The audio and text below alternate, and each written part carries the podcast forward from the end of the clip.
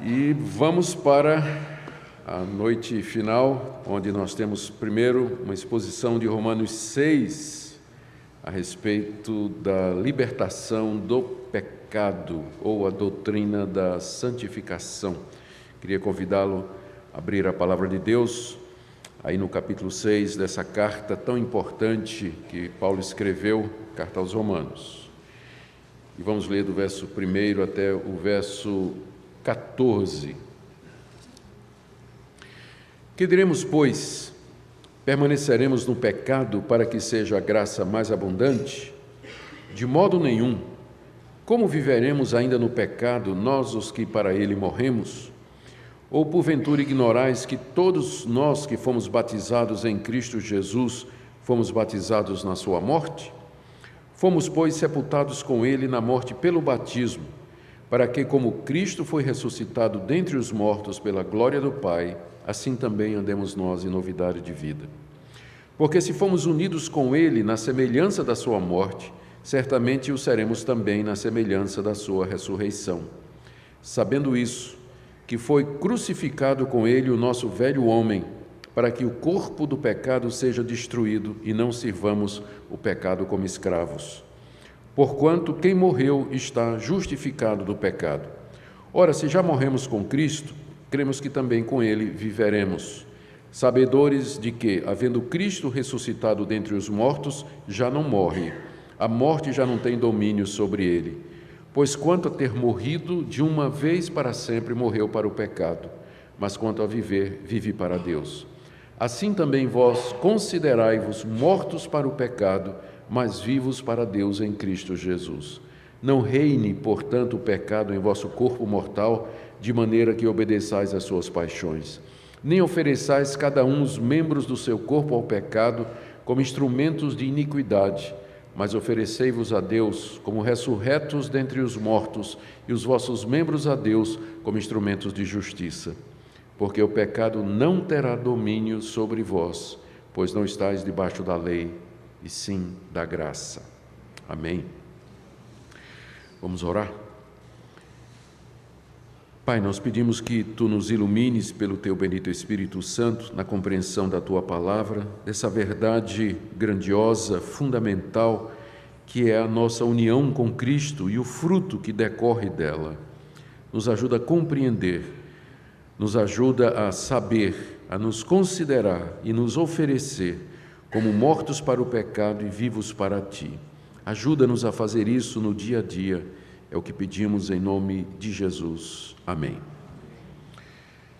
Queridos, esse tema é um tema da mais alta importância e ele foi um dos pilares da Reforma Protestante, muito mais como decorrência de tudo aquilo que os reformadores ensinaram com respeito à salvação do pecador. A Reforma ensinou que nós somos justificados gratuitamente mediante a redenção que há em Cristo Jesus, ou seja, Deus perdoa os nossos pecados e nos trata como justos pela imputação ou pela atribuição da justiça de Cristo a nós, não por qualquer justiça própria que nós tenhamos. E isso, esse ensino da Reforma, cedo provocou reação dos papistas e de outros grupos, dizendo que acabava por levar à licenciosidade. Uma vez que eu sou salvo pela graça, uma vez que eu sei que eu sou salvo pela graça, não por obras da lei, e que Deus não me impõe condição para salvação, mas Ele me resgata livremente, isso pode, ou o conhecimento disso pode ser uma tentação para que eu viva de qualquer maneira. Porque se a salvação é pela graça, então não é por obras. E se não é por obras, não importa o que eu faça ou deixe de fazer, no final eu serei salvo, se eu tiver fé em Cristo Jesus. Então, esse ataque ou essa crítica era feita pelos inimigos da Reforma Protestante, de que eles estariam ensinando um evangelho barato ou abrindo a porta para que as pessoas se sentissem seguras e não precisassem recorrer à igreja, às ordenanças da igreja, todos aqueles rituais que eram prescritos pela Igreja Católica, enfim, era essa acusação que era feita. E os reformadores responderam com Romanos 6, entre outras passagens, onde o apóstolo Paulo trata exatamente da mesma questão. Uma das acusações que era feita a Paulo pelos legalistas e judaizantes da sua época é que o evangelho que ele estava pregando, de que o homem é justificado pela fé em Cristo Jesus e não pelas obras da lei, conforme o judaísmo ensinava, era que esse tipo de evangelho levava à confiança das pessoas na misericórdia de Deus, e a ponto de que elas se sentiam livres para praticar o pecado sem temer as consequências, já que Deus as perdoava livremente. Então, era uma das acusações que eram feitas pelos judaizantes contra o apóstolo Paulo. Aqui no capítulo 6, então, da sua carta aos Romanos, Paulo antecipa essa objeção que ele sabe que será feita lá na igreja de Roma, quando a carta fosse lida, ou quando ele estivesse lá de visita, como é o seu plano. Vamos entender aqui o contexto em que ele escreveu esse capítulo, para que nós tenhamos a visão geral, que nos ajuda a encaixar direitinho o capítulo 6 dentro da carta. Como nós já vimos, o apóstolo Paulo começa essa epístola falando da perdição dos gentios, capítulo 1, depois a perdição dos judeus e, portanto, a perdição de todos, capítulos 2 e 3, a justificação pela fé em Cristo Jesus gratuitamente a todos, judeus e gentios, também capítulo 3. Capítulo 4, ele dá o exemplo de Abraão, o pai da nação judaica, e de Davi, como ambos foram justificados pela fé. No capítulo 5, ele fala das bênçãos da justificação e faz uma comparação entre Adão e Cristo. Em Adão todos morrem, em Cristo somos vivificados e justificados. E aqui no capítulo 6 ele começa uma nova sessão na carta que versa sobre a nossa santificação. Como é que aqueles que foram justificados gratuitamente por Deus, mediante Jesus Cristo, eles podem e devem viver aqui nesse mundo, como participantes do novo povo, da nova criação que Deus já começou em Cristo Jesus. O que Paulo vai dizer no capítulo 6 é que, se nós estamos unidos a Cristo, como ele vem ensinando desde o capítulo 3, essa união com Cristo, na prática, se revela através do poder dessa união para que nós vençamos o pecado. Por isso, quem de fato foi salvo mediante a união com Jesus Cristo, pela qual nos vem a nossa justificação, não pode mais permanecer no pecado, porque morreu com Cristo para o pecado e agora vive para Deus. E é essa a resposta que ele dá, que a graça de Deus, pela qual nós somos salvos, longe de nos levar ao pecado, ao contrário, é o poder que nos liberta do pecado. Romanos 6, então, fala dessa libertação do pecado que é trazida pela união com Cristo. Aqui, na estrutura do capítulo, nós podemos trabalhar da seguinte maneira. Paulo responde a duas objeções que seriam levantadas em Roma pelos seus leitores. A primeira é: pecaremos para que a graça seja mais abundante, que é o que ele diz no verso 1, não é? Ele começa o capítulo 6 dizendo: que diremos, pois, permaneceremos no pecado para que seja a graça mais abundante? Que era exatamente o que os seus adversários estavam dizendo. Isso aqui provavelmente foi justificado ou foi provocado pelo que ele tinha dito no capítulo 5, verso 20. Sobreveio a lei para que avultasse a ofensa. Mas onde superabundou o pecado, superabundou a graça. Paulo diz que a lei foi dada para que o pecado ficasse claro, mas onde abundou o pecado, a graça de Deus foi maior. Aí o judeu diz: então você está dizendo, se é assim, que a graça é dada por causa do pecado, você está com isso querendo dizer que nós deveríamos continuar pecando para que experimentássemos mais da graça de Deus? Então podemos permanecer no pecado para que nós tenhamos uma experiência maior da graça de Deus? Então, Paulo responde a isso dizendo: absolutamente não, que vai do verso 1 até o 14, que foi o que nós lemos. O final do capítulo 6, que eu não sei se vou ter tempo para expor aos irmãos, do verso 15 ao verso 23, é a resposta a uma outra pergunta. Paulo, você está dizendo agora que Deus nos livrou da lei e nos salvou pela graça. Mas se a pessoa não tem lei, então ela não tem obrigações. Então, significa então que nós podemos pecar, já que agora nós não estamos mais debaixo da lei? É a pergunta que é feita no início da sessão, né? Você vê que no verso 15 ela está aí.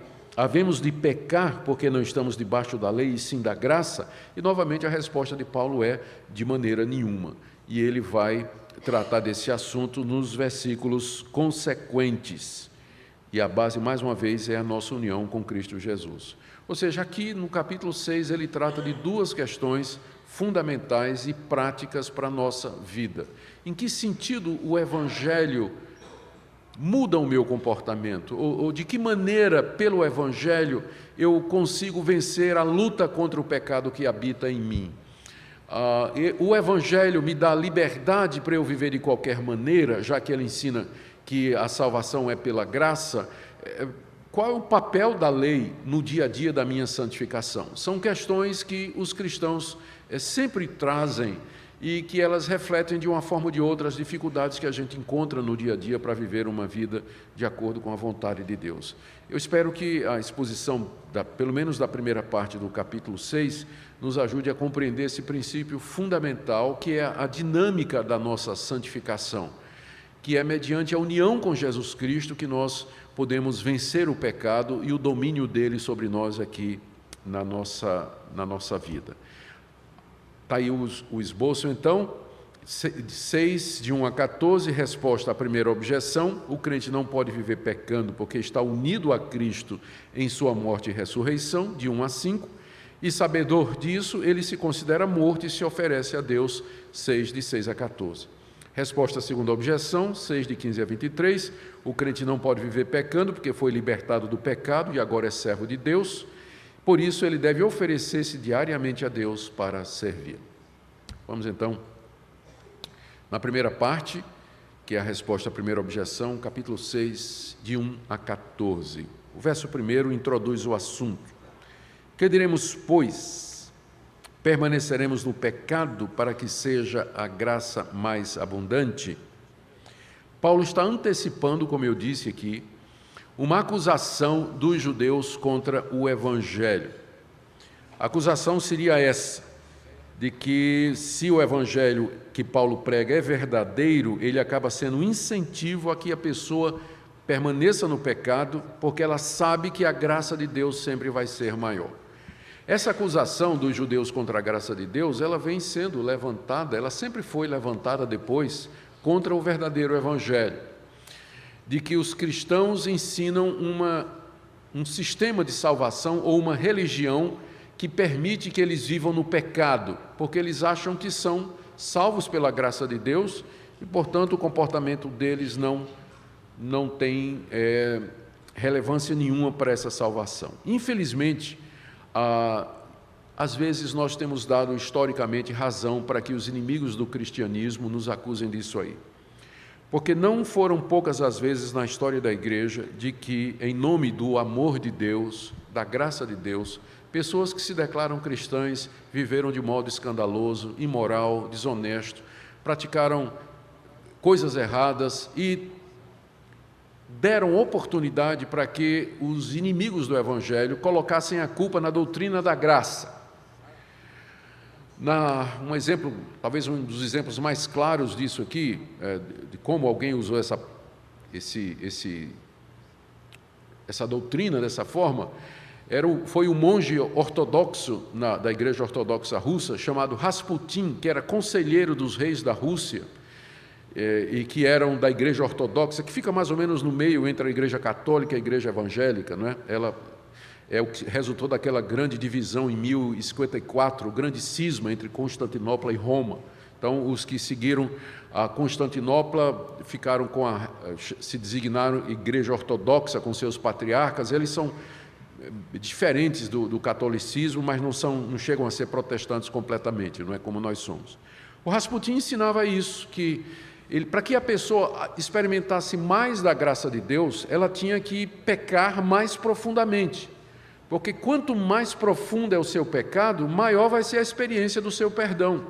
Então, se você quer experimentar o perdão de Deus e a graça de Deus, você tem que aprender a pecar com requintes de maldade, porque daí você pede perdão e o perdão que Deus vai lhe dar vai ser maior do que ele daria a uma pessoa que, por exemplo, pecou meio que inocente do que estava fazendo, não é? Não foi Jesus que ensinou isso lá? Não é? Quando ele estava na casa do fariseu e aquela mulher adúltera veio lavar os pés e o fariseu ficou se queixando, aí Jesus perguntou, quem é que vai amar mais a Deus? É aquele que foi muito perdoado ou pouco perdoado, né?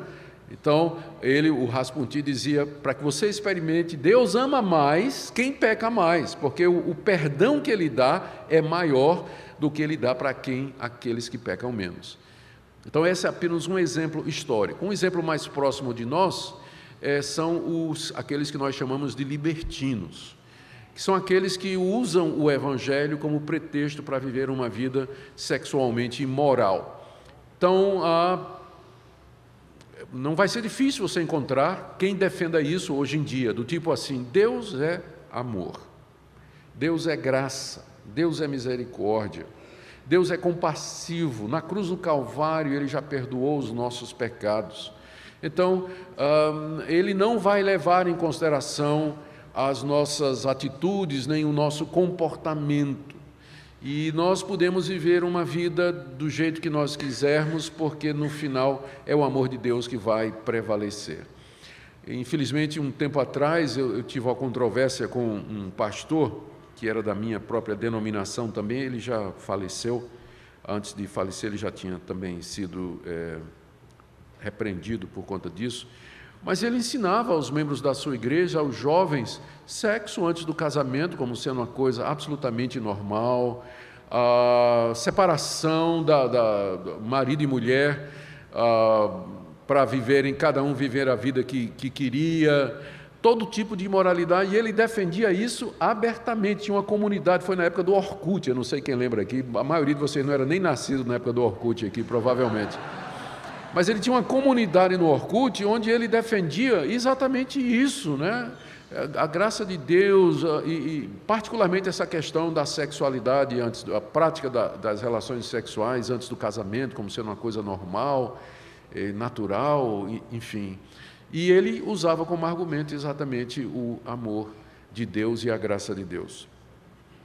A grande pergunta é, o fato de sermos salvos pela graça significa que nós podemos viver pecando, que é natural, é normal, é a consequência exigida pelo Evangelho da Graça, que nós, esse tipo de imunidade ao juízo de Deus, se nós continuarmos a viver em pecado? A resposta de Paulo é decisiva no verso 2, de modo nenhum. Essa expressão no grego é uma dupla negativa, a ponto de que a versão King James nos Estados Unidos, né, a versão famosa, a versão americana, inglesa, ela traduziu como Deus não permita. É uma expressão muito forte, né? Paulo está como que indignado, né, de que alguém ao menos levantou essa questão, né? Permaneceremos no pecado, ou seja, continuaremos a viver pecando, para que a graça de Deus revelada no Evangelho, mediante Jesus Cristo, seja mais abundante, para que se mostre cada vez mais como Deus é grande e misericordioso em perdoar pecadores como nós? Resposta de Paulo no verso 2 é de forma nenhuma. Para Paulo é inconcebível que um verdadeiro cristão viva na prática do pecado.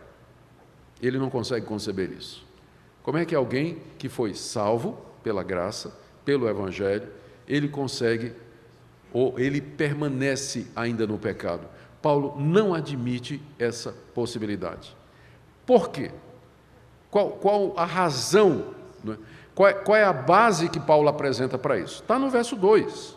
Ele diz assim, como viveremos ainda no pecado, nós os que para ele morremos?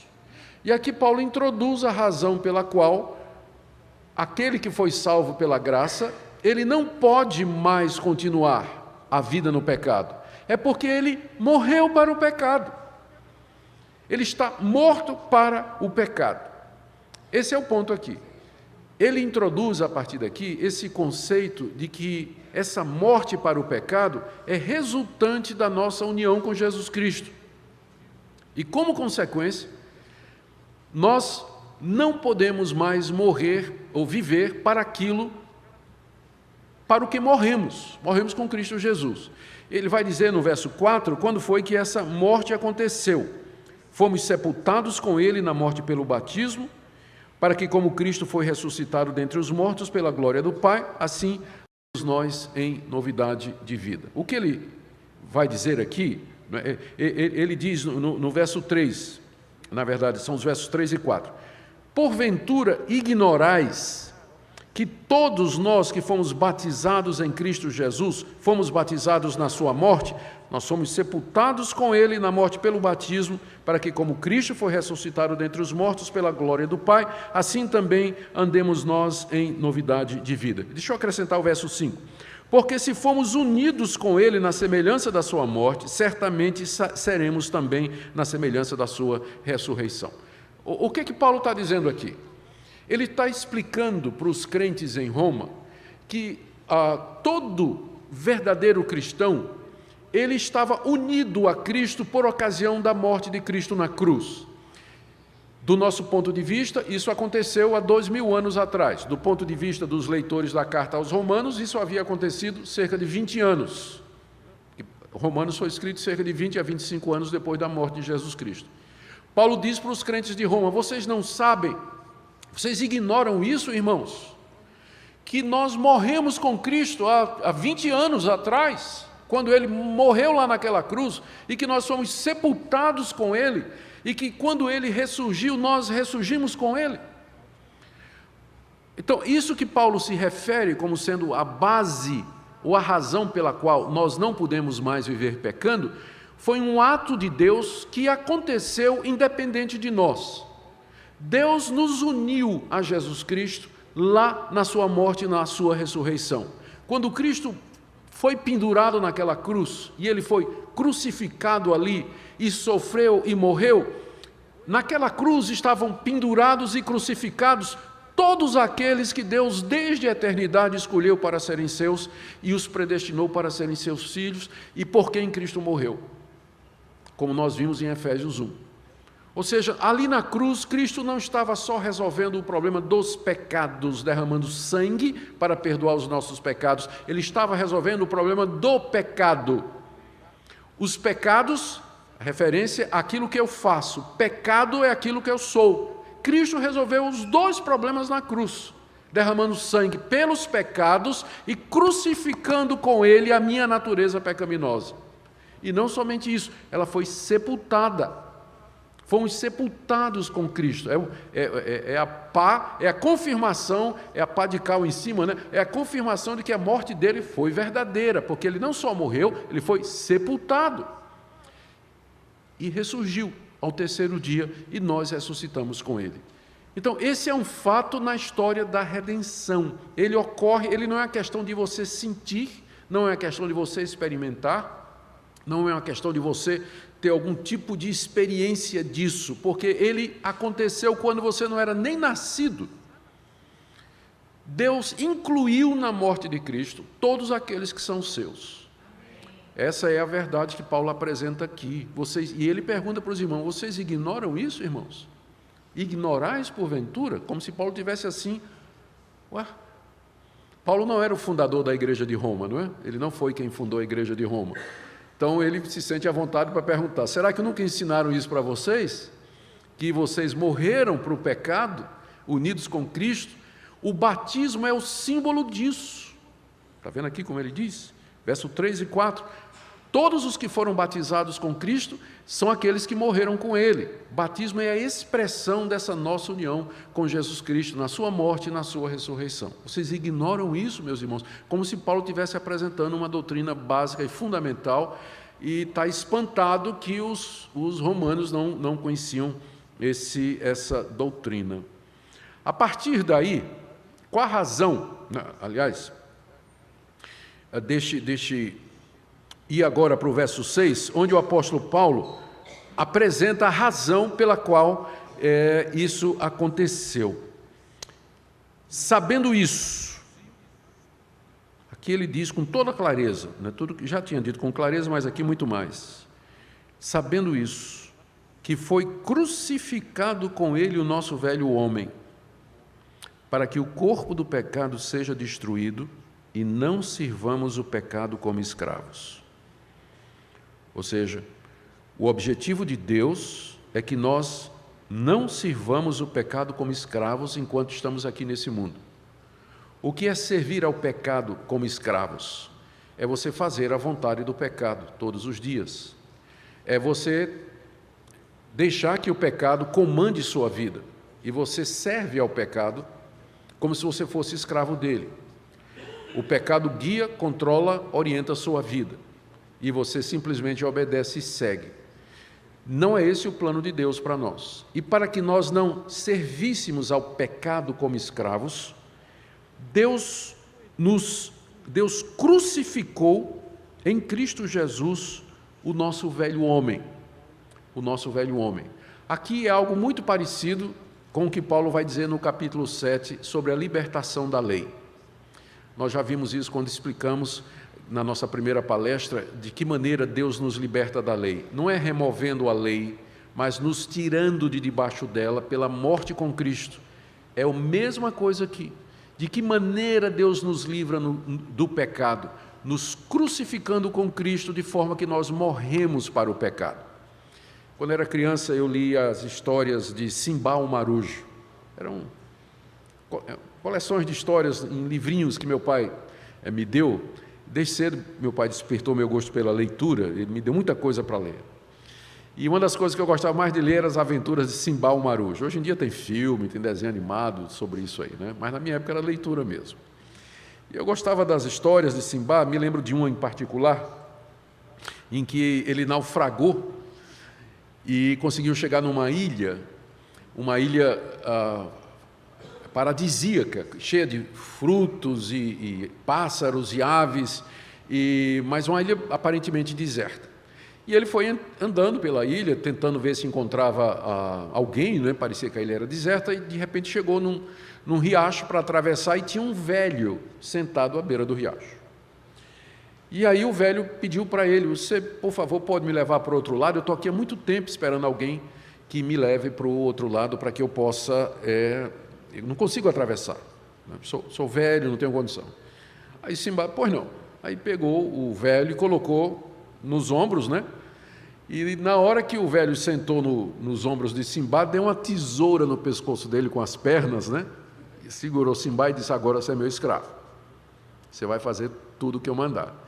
E aí, durante vários dias, ele dominou o marujo, né? Com as pernas como uma tesoura, imagina aquelas pernas fininhas aqui, parecendo tesoura, né, agarrada aqui na garganta de Simbá, e levava Simbá para fazer tudo. Simbá tinha que pegar comida, tinha que caçar pássaros para ele, tinha que ir em todo lugar, e Simbá procurou de todos os meios se livrar do torniquete do velho no pescoço e não conseguia.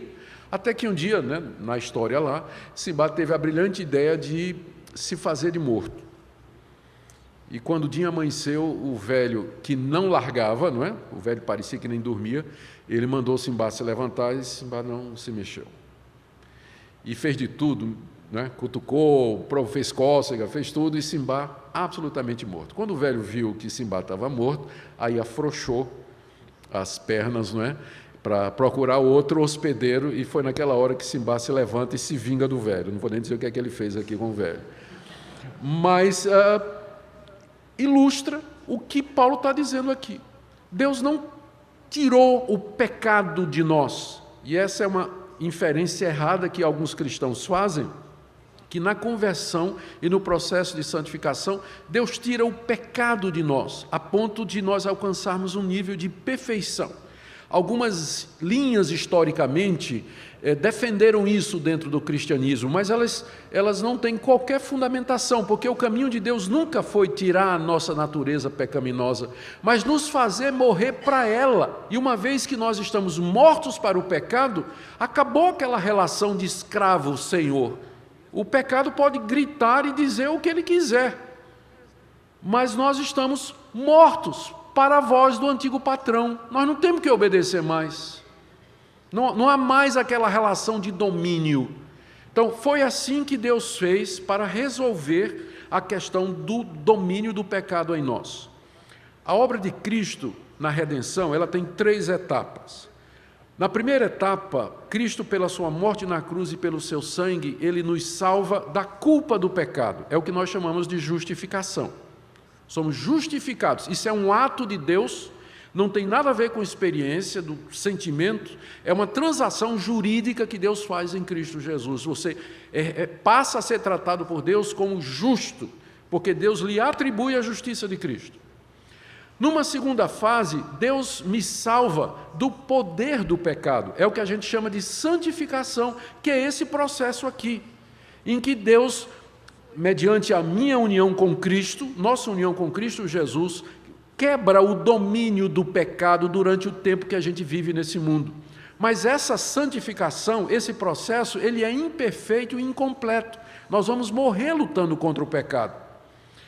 E a última etapa é quando Deus me salva da presença do pecado, que é a glorificação, na ressurreição dos mortos, quando eu ressurgirei com um corpo perfeito, igual ao de Cristo, incorruptível e sem pecado. Aí, então, a minha salvação estará consumada. No momento, nós estamos vivendo a etapa número 2, em que Deus está nos salvando do domínio do pecado aqui nesse mundo. E isso é feito da mesma forma com que nós somos salvos, mediante a união com Cristo, e da mesma forma que haverá a ressurreição dos mortos, mediante a união com Cristo Jesus. Cristo é tudo do começo ao fim, e é unido com Ele, então, que eu posso vencer o pecado aqui nesse mundo. Por isso, Paulo está perguntando, vocês ignoram isso? E aí diz no verso 6, sabendo isso, já que vocês ignoram, eu vou dizer, vocês têm que saber isso, que foi crucificado com ele o nosso velho homem. O que é o velho homem? O velho homem é a nossa natureza adâmica, é a natureza que nós herdamos por geração ordinária dos nossos pais, que por sua vez herdaram dos pais deles e assim por diante, remontando no passado até chegar no primeiro homem, que é Adão. Por isso que ele é chamado do velho homem, porque ele é o primeiro, portanto é o mais velho. Então nós todos herdamos a natureza adâmica do velho homem. Quando a gente se converte, ela não é tirada de nós, mas a gente tem que saber que ela já foi crucificada. A única coisa que resolve o problema do velho homem é a cruz. Seus esforços não vão derrubar o velho homem, suas tentativas não vão amainar o velho homem, você não consegue matar o velho homem é bem persistente, só tem uma coisa que aquieta o velho homem: cruz. A cruz de Cristo é o caminho de Deus para você vencer o pecado, para você vencer o domínio do pecado na sua vida. Eu não estou aqui dizendo que nós não devemos lutar contra o pecado ou nos esforçar para vencer o pecado. É claro que temos, a Bíblia é muito clara a respeito disso, só que a base para fazer isso é saber isso.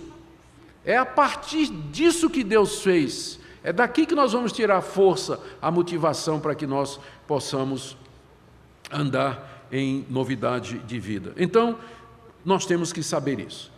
A partir daqui, deixa eu fazer um resumo do que eu falei aqui, olha. Os verbos aqui no passado, Paulo diz assim, foi crucificado com ele, fomos sepultados com ele, morremos com ele, ressuscitamos com ele. Esses verbos no passado apontam para um fato definido, concreto e único, que foi a morte e a ressurreição de Cristo e a nossa união com ele. Os crentes foram incluídos na morte e na ressurreição de Cristo. Essa é a base da vitória sobre o pecado e de uma vida de serviço, que é o que Paulo está ensinando já no verso 2. O batismo é o sinal e símbolo dessa união. Isso é possível porque Cristo é o representante dos crentes e é nesse sentido que Cristo é um antítipo de Adão. Aqui é porque nós não tivemos tempo de entrar no capítulo 5, mas no capítulo 5 Paulo faz essa comparação. Nós todos somos descendentes de Adão. Quando Adão caiu, nós caímos também. Quando Adão pecou, nós pecamos com Adão. O castigo que Deus deu a Adão foi extensivo a toda a raça humana. Nós somos herdeiros de Adão, e a herança de Adão é a morte e a condenação. Deus mandou um segundo Adão, Jesus Cristo, como representante de uma nova raça. Ao contrário de Adão, ele fez a coisa certa, obedeceu a Deus, ele não caiu. E a história de Cristo é a nossa. Ele morre na cruz, nós morremos também. Ele ressuscita, nós ressuscitamos com Ele. Da mesma forma que nós caímos em Adão, nós somos vivificados em Cristo Jesus. Então, pela união com Cristo, nós podemos viver para Deus, vencendo o pecado. Aqui vem agora uma parte prática em que vem a pergunta, não é? Como é que nós nos apropriamos disso no presente? Porque eu estou dizendo que essas coisas aconteceram há 2000 anos atrás, a partir da nossa perspectiva aqui. Mas como é que eu me aproprio disso agora? Como é que isso faz a diferença para mim? São três coisas que Paulo coloca aqui e que representam atitudes práticas que nós podemos exercer no dia a dia. A primeira é saber essas coisas, a segunda é se considerar mortos, e a terceira é oferecer os membros do corpo a Deus para o serviço de Deus. Essas três atitudes, elas fazem com que, na prática, nós experimentemos os efeitos da nossa união com Cristo Jesus. Vamos ver cada uma delas uma por uma. Então, em primeiro lugar, nós temos que saber estas coisas. Veja a ênfase que Paulo está dando aqui na passagem, a saber. Ele usou no verso 3, ele fez essa pergunta: vocês ignoram isso? Ou seja, vocês não sabem isso? Quando foi no verso 6, ele disse assim: sabendo isso, vocês têm que saber isso. No verso 9, ele diz também: sabedores de que, havendo Cristo ressuscitado dentre os mortos, etc., etc. E aí no verso 16, não sabeis que daquele a quem vos ofereceis. Estão vendo a ênfase que Paulo dá em você saber estas coisas, você conhecer estas coisas? E eu não entendo porque tem gente que acha que doutrina é ruim. A base da santificação é saber. Se você não sabe, é igual aquele homem que morava nos Estados Unidos, soube que descobriram o ouro na Austrália, vendeu tudo que tinha, pegou uma fortuna, pegou o navio, foi para a Austrália garimpar ouro. Perdeu tudo que tinha, não achou ouro, não achou foi nada. Depois de alguns anos, ele estava completamente quebrado e queria voltar para o seu país, e o dinheiro que sobrou só dava para ele comprar uma passagem. Então ele foi no porto, comprou a passagem de navio, a viagem durava mais de um mês. E ele fez as contas lá com o dinheiro que sobrou, o troco. Não tinha dinheiro para comida, né? Era uma viagem de um mês e meio no navio, não tinha dinheiro para comida. O que ele tinha dava para comprar um pacotinho de bolacha e um pedaço de queijo, que foi o que ele comprou. Então ele embarcou. Primeiro dia, aquela fatiazinha de queijo que dá para ver do outro lado, né? Com meio pedacinho de biscoito, de bolacha. No segundo dia, passada 2 semanas, acabou a provisão, e o homem, então, morrendo de fome, resolveu se trancar no camarote, né, dele para morrer de fome, né? E o que dava mais tristeza nele é que ele passava em frente ao restaurante do navio, e as pessoas comendo e se divertindo lá, tinha comida para todo mundo, e ele lá, né? Aí o capitão sentiu falta dele, foi atrás dele, bateu lá no camarote dele: nós estamos sentindo, o senhor está bem? Está precisando de alguma coisa? Ah, capitão, o senhor não sabe a minha história, eu sou... Aí contou a miséria dele, toda a desgraça que ele passou, tudo que ele perdeu. Terminou com a história dizendo: capitão, eu fiquei tão pobre que eu não tive dinheiro nem para pagar as refeições no navio. O capitão deu uma risada: você não sabia que as refeições estavam incluídas no preço da passagem? Pois é. Então tem crente assim, ele simplesmente não sabe. Ele ignora a riqueza do Evangelho. Ele ignora o que Deus fez por ele em Cristo Jesus. E porque ele ignora, ele vai proceder ou vai tomar providências para resolver os problemas que ele está sentindo, para lutar contra o pecado com as armas que ele tem. Vai fazer campanha, vai fazer isso, vai fazer aquilo outro, fazer uma série de coisas, e não vai dar em nada. Por quê? Porque ele desconhece, ele ignora. Ele ignora.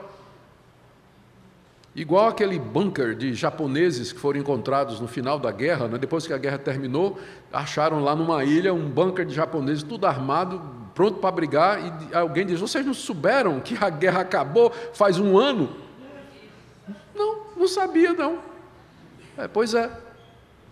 Então, o primeiro problema no meio evangélico é a ignorância, é o desconhecimento do que é o evangelho. O pessoal não quer saber de doutrina, não quer saber de estudar a Bíblia, é só louvorzão para cá, louvorzão para lá, gospel para cá, gospel para lá, profecia isso, profetada para lá, prosperidade de um lado, de outro, vamos dar cambalhota, salto triplo mortal para trás, no culto e tudo, e Bíblia que é bom, ninguém quer. Então não sabem, não tem a menor ideia, como aquele fazendeiro nos Estados Unidos que morreu pobre, e sem saber que nas terras dele havia um veio de petróleo, que foi descoberto depois. E a família dele ficou podre de rica, mas ele morreu pobre, porque ele não sabia que tinha petróleo nas suas terras. Então, ignorais, e quando a gente ignora, acontece exatamente isso aí. Portanto, o primeiro passo é saber, estudo bíblico. Você quer vencer o pecado? Você quer conhecer a Deus? Quer ver uma vida de santidade? Palavra de Deus. O quem é Deus? Quem sou eu? O que Ele fez por mim em Cristo Jesus? E o que eu posso receber da parte de Deus? De que maneira eu posso agradá-lo? Então, você tem que saber. Você tem que saber para poder caminhar com Deus. Segunda coisa, não basta saber, é claro, né? Você tem que pegar esse conhecimento e se apropriar dele. Veja o que Paulo diz aqui no verso 11. Ele diz, assim também vós, quer dizer, da mesma forma que Cristo morreu para o pecado e ressuscitou para Deus, assim também vós considerai-vos mortos para o pecado, mas vivos para Deus em Cristo Jesus. Aqui é um passo seguinte. Você sabe disso. Mas agora você tem que se apropriar disso. Essa é uma daquelas poucas vezes que a expressão tomar posse é bíblica. Você tem que tomar posse disso. Do que é que você tem que tomar posse? Disso que Deus está dizendo que já aconteceu. Você morreu para o pecado com Cristo e ressuscitou com Ele para viver para Deus. Se considere assim, ou seja, tome posse dessa verdade. É isso que você é, morto para o pecado e vivo para Deus. Essa palavra considerar-se, ela é uma palavra que Paulo tira do campo da matemática, significa chegar a uma conclusão por meio de cálculo. Não é? Considerando que Deus me uniu a Cristo, que morreu, que Ele ressuscitou, então a consideração final, a conclusão é, eu também morri para o pecado e eu vivo para Deus. Então, é isso que eu tenho que me considerar. Quando surgiu a loteria esportiva, aconteceu um episódio, eu ouvi dizer que foi lá na minha terra, no Recife, não é? No tempo da loteria, quando a loteria esportiva começou, e eu me lembro bem disso, era um cartão, né, que a gente furava com a caneta, tinha os 13 jogos e a gente furava isso aqui. Quem é que lembra disso aqui? Levanta a mão aí. Olha, pastor, veja quem é que joga na loteria aí, o senhor está vendo aí? Dá uma olhada aí, pastor. O pessoal todo joga aí. Bom.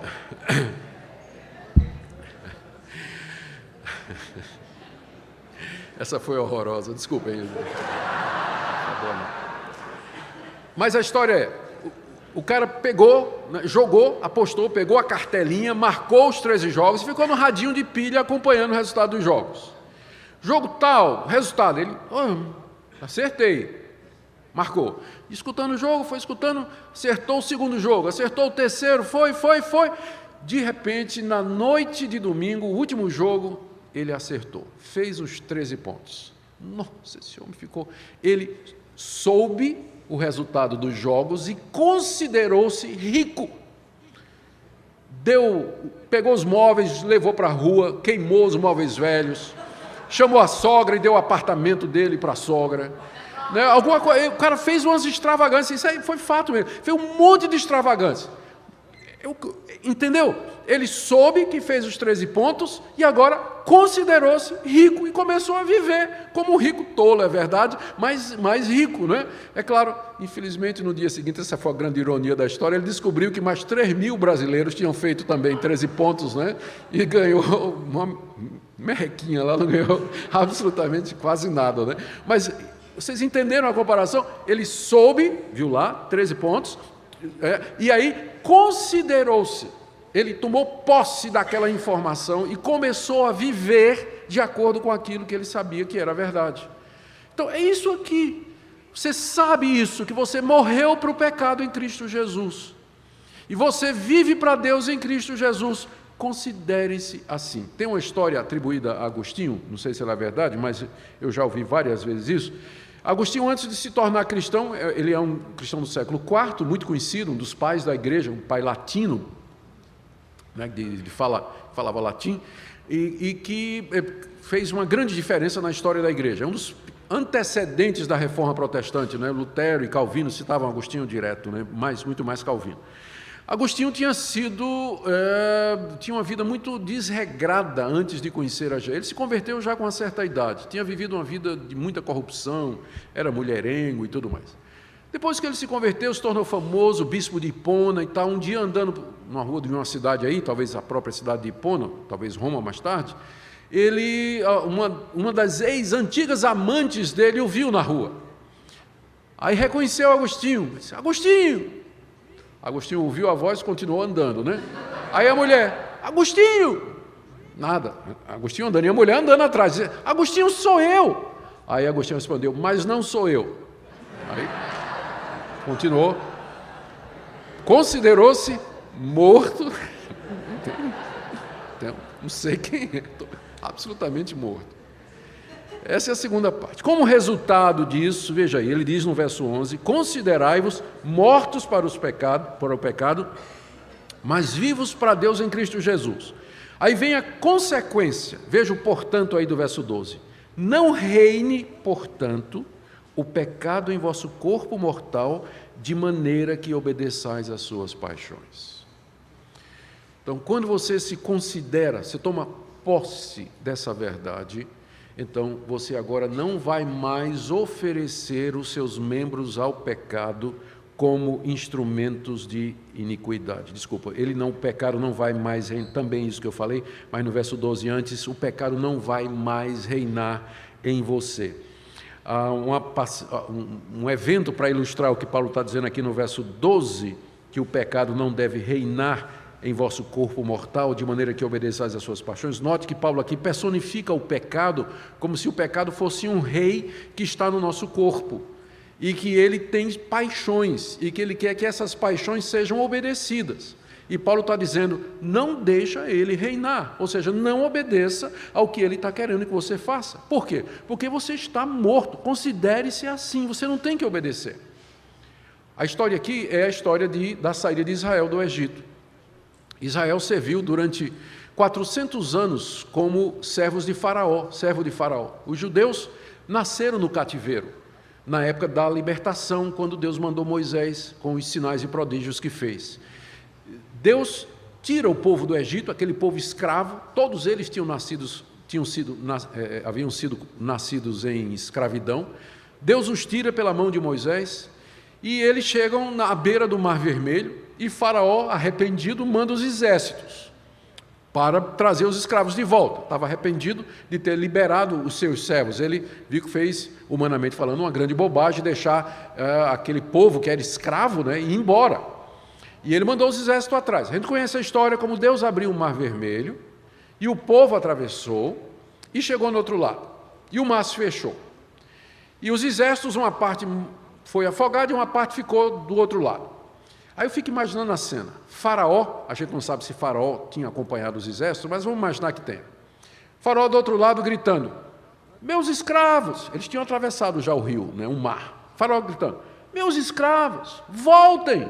Vocês passaram a vida toda me obedecendo. Vocês nasceram debaixo do meu domínio. Vocês têm que voltar, vocês me pertencem. Aí os israelitas lá do outro lado, livres agora, já tinham atravessado o mar, livres, Faraó não podia fazer mais nada com eles. Eu imagino que muitos israelitas, porque a vida toda eles foram escravos de Faraó, ao ouvir a voz do antigo patrão, sentiram vontade de se jogar na água, nadar, atravessar o mar de volta e beijar a bota de Faraó. É isso que acontece toda vez que você peca. O pecado não tem mais domínio, ele não é mais o seu patrão. Quando ele chama, quando ele tenta você, você não tem que obedecer. Não reine o pecado no vosso corpo mortal, porque você já morreu para o pecado, ele não é mais o seu patrão. Existe aqui uma diferença que a gente tem que fazer, para eu não ser mal entendido aqui. Como eu disse desde o começo, eu não estou pregando aqui uma vida de impecabilidade, porque não existe isso no Novo Testamento. Mas existe uma diferença entre você viver pecando constantemente e uma vida em que o pecado é acidente. Em que o pecado é acidente. Eu morei um ano na África do Sul, e estava numa cidadezinha no coração da África do Sul, chamada Potchefstroom, e estava lá estudando, eu e minha esposa. Fizemos amigos, aproveitamos umas semanas de férias, fizemos uma viagem do coração da África do Sul até o sul, cidade do Cabo, que é o ponto mais extremo da África, não é? Mais extremo sul. Cidade linda, fomos com um casal de amigos, um amigo nosso, fomos no carro deles, a viagem deu uns 5 mil quilômetros, fomos até a cidade do Cabo, voltamos pela margem do Oceano Índico, e depois entramos rumo a Joanesburgo, e depois lá onde era a nossa cidade. A viagem durou cerca de 5 mil quilômetros. E eu me lembro que na chegada, um amigo nosso perguntou a respeito da viagem, como foi, se tinha sido bonito, se a gente tinha gostado e tudo mais. Ele perguntou, curioso, né? Coisa de homem, perguntei, e aí, o carro deu problema? E eu respondi, não, foram 5 mil quilômetros, mas a gente teve um pneu furado. Então, o que é um pneu furado em 5 mil quilômetros? Agora, se o seu pneu fura a cada 50 metros, alguma coisa está errada. Nós estamos acostumados a um subpadrão bíblico de santidade, em que o pecado é visto como uma coisa normal, rotineira e costumeira na nossa vida. Vocês acham que é esse o quadro que está sendo pintado aqui? Está sendo pintado aqui é outra coisa. É uma vida em que nós não precisamos atender às demandas do pecado. Não quer dizer que nós não temos pecado. Eu, desde o começo, já mostrei que o caminho de Deus não foi tirar o pecado de nós, mas nos tirar de debaixo do domínio dele pela união com Cristo Jesus, nos dando então a base para dizermos, não, não, eu não vou fazer, eu não quero fazer, eu vou resistir. Isso nunca é apropriado por nós de uma forma em que nós chegaremos a um ponto de nunca pecar, mas com certeza isso nos garante uma vida onde o pecado não é tão frequente e tão necessário como às vezes as pessoas imaginam. Às vezes as pessoas, numa oração, dizem assim, Senhor, eu quero pedir perdão porque eu estou pecando por pensamento, palavras e por atos. Alguma coisa... Eu sei que o irmãozinho está querendo dizer que ele se sente extremamente pecador, e eu sei o que é isso, mas isso não é o padrão da vida cristã normal que nos é oferecida no livro aliás, no Novo Testamento. Mais uma vez eu volto à interpretação de Romanos 7. Vocês estão vendo como isso aqui, como Romanos 7 não pode estar se referindo à experiência cristã, mas é uma referência ao efeito da lei no coração do homem que não conhece a graça. Porque a vida cristã normal está aqui em Romanos 6. Libertos do pecado, nós podemos viver uma vida de santidade para Deus. O problema, outra questão que é importante dizer aqui, é que você tem que fazer a distinção entre ser tentado e você cair na tentação. Nós somos tentados o dia todo, nós amanhecemos com pensamentos ruins, às vezes, que vêm na nossa cabeça, reações que se esboçam dentro do nosso coração, desejos que se espalham dentro de nós. Então, essas tentações, elas não são em si pecado, elas se tornam quando você aceita isso. Eu não posso evitar que uma mulher provocante, usando pra que saia, passe na minha frente. Mas eu posso evitar a segunda olhada, não posso? Eu posso evitar acompanhá-la com os olhos. Então, existe uma diferença entre você ser tentado e você cair. Em todas as áreas da vida. Isso, inclusive, é uma distinção importante quando a gente vai lidar com a questão da atração pelo mesmo sexo. que tem muitos jovens na nossa igreja e muitas pessoas que se sentem atraídas por pessoa do mesmo sexo, e eles lutam contra isso. A gente tem que saber que essa é uma tentação como qualquer outra. É pecado se ele concordar com ela, se ele aceitar isso aí, e se ele começar então a ir para a internet, ter pensamentos e tudo mais que acontece quando a gente sabe, quando vem pornografia, ou então ele começa a andar com gente desse tipo e vai praticar mesmo, aí sim se tornou em pecado. Mas a gente precisa ajudar essas pessoas, porque elas, do jeito que a gente fala, às vezes a gente coloca essas pessoas como sendo...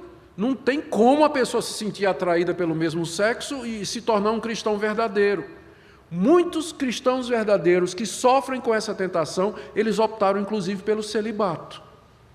Já que eles não conseguem se sentir atraídos pelo sexo oposto, que é o correto, então eles optam pelo celibato. Mas são crentes, eles vão lutar muito contra isso, mas só pecam se caírem. Então, tem esses desejos e essas coisas. É a mesma coisa de um homem que é mulherengo. Ele é casado, tem uma legítima esposa, mas ele se sente atraído. Ele tem a tentação de olhar para outras mulheres. Enquanto ele não olhar, enquanto ele disser, meus olhos são para minha esposa, meu desejo é para minha esposa, eu serei fiel a ela até que a morte nos separe. Enquanto ele ficar firme nisso, ele não está pecando, mas a tentação está lá todo dia. Todo dia. Então, a união com Cristo, ela nos dá força para dizer ao velho homem, não, cala a boca, você já está crucificado, não sou eu, eu não vou atender você. Mas ele vai gritar o dia todo. Essa é a luta do crente. E ele é vitorioso. Ele, unido a Cristo, ele tem força para fazer o que Paulo diz aqui. A terceira coisa, a primeira foi saber, segunda, considerar-se, e agora você pode se oferecer a Deus. Versos 13 e 14, nem ofereçais cada um os membros do seu corpo ao pecado como instrumentos de iniquidade, mas oferecei-vos a Deus como ressurreto dentre os mortos e os vossos membros a Deus como instrumentos de justiça. Olha o efeito disso, olha a promessa, porque o pecado não terá domínio sobre vós, pois não estáis debaixo da lei, mas da graça. Paulo termina do mesmo modo que ele começou. A primeira pergunta foi o quê? A graça permite que eu peque? Resposta de Paulo, não, é a graça que lhe liberta do pecado. É a graça que lhe liberta do pecado. Não estáis debaixo da lei, e sim da graça. Por isso, o pecado não terá domínio sobre vocês. Assim, ofereçam-se. A terceira atitude prática, né? Ofereça os membros do seu corpo. Aqui, com membros do corpo, Paulo se refere não somente aos membros físicos, mas a toda as nossas capacidades intelectuais, a tudo que eu sou, minha mente, meu coração, enfim, né? Eu, como ser humano, eu me ofereço a Deus agora, e não mais ao pecado, para que o pecado me use como instrumento da iniquidade, mas eu me ofereço agora a Deus e digo, Senhor, agora que eu estou livre, eu posso ser usado por Ti para o Teu serviço. Agora que eu posso dizer não ao antigo patrão, eu posso me submeter ao novo, que é o Senhor, o verdadeiro Senhor, a quem eu quero servir. E dessa forma nós podemos viver para Deus aqui nesse mundo. Queridos, eu termino aqui com algumas palavras práticas para nós. Essa é a teoria. Você não vai aprender isso aqui e viver isso aqui num dia só. Me lembro quando eu ensinei isso quando estava ministrando, discipulando um rapaz, faz muitos anos isso, que estava entrando num seminário, eu já era pastor, ele era seminarista, ele estava muito preocupado com a vida cristã dele, nós conversamos a respeito disso, e eu expliquei essa passagem para ele ficou tão feliz, ele disse, agora eu entendi. Ele saiu da minha casa, foi esperar o ônibus, e o ônibus demorava, ele foi ficando com raiva, quando o ônibus finalmente chegou, ele deu um chute na porta do ônibus. Aí voltou. Disse, pastor, não funciona. Calma, irmão. A santificação é um processo que dura a vida toda. é um aprendizado. Vai, não peques mais, peça perdão, 1 de João 1,9, se confessarmos os nossos pecados, Ele é fiel e justo. Vá e amanhã você agora já aprendeu como é que faz. Todo dia você tem que saber considerar-se e oferecer-se. Todo dia você tem que ter comunhão com Deus pela palavra, pela oração, se revestir e tomar posse dessas verdades que Deus nos oferece, porque é isso a base de você dizer não para o pecado e a força para você servir a Deus fazendo bem. Então, essa é a palavra que eu queria dar de compartilhar essa palavra com os irmãos, e a minha oração é que Deus, de fato, nos ajude a viver de acordo com os padrões da sua palavra. Vamos orar. Oh Deus, todos nós aqui queremos viver uma vida santa, uma vida reta. Queremos experimentar essa alegria da santidade. Te damos graças porque já morremos com Cristo, já ressuscitamos com Ele. Senhor, nos ajuda a saber isso, mas nos ajuda a nos considerar, tomar pela fé as Tuas promessas, tomar posse das Tuas promessas pela fé, mas a nos oferecer diariamente a Ti e não mais ao pecado como instrumentos de iniquidade. Nos ajuda a experimentar essa promessa de que o pecado não terá domínio sobre nós. Senhor, esse é o desejo do nosso coração, em nome de Jesus. Amém.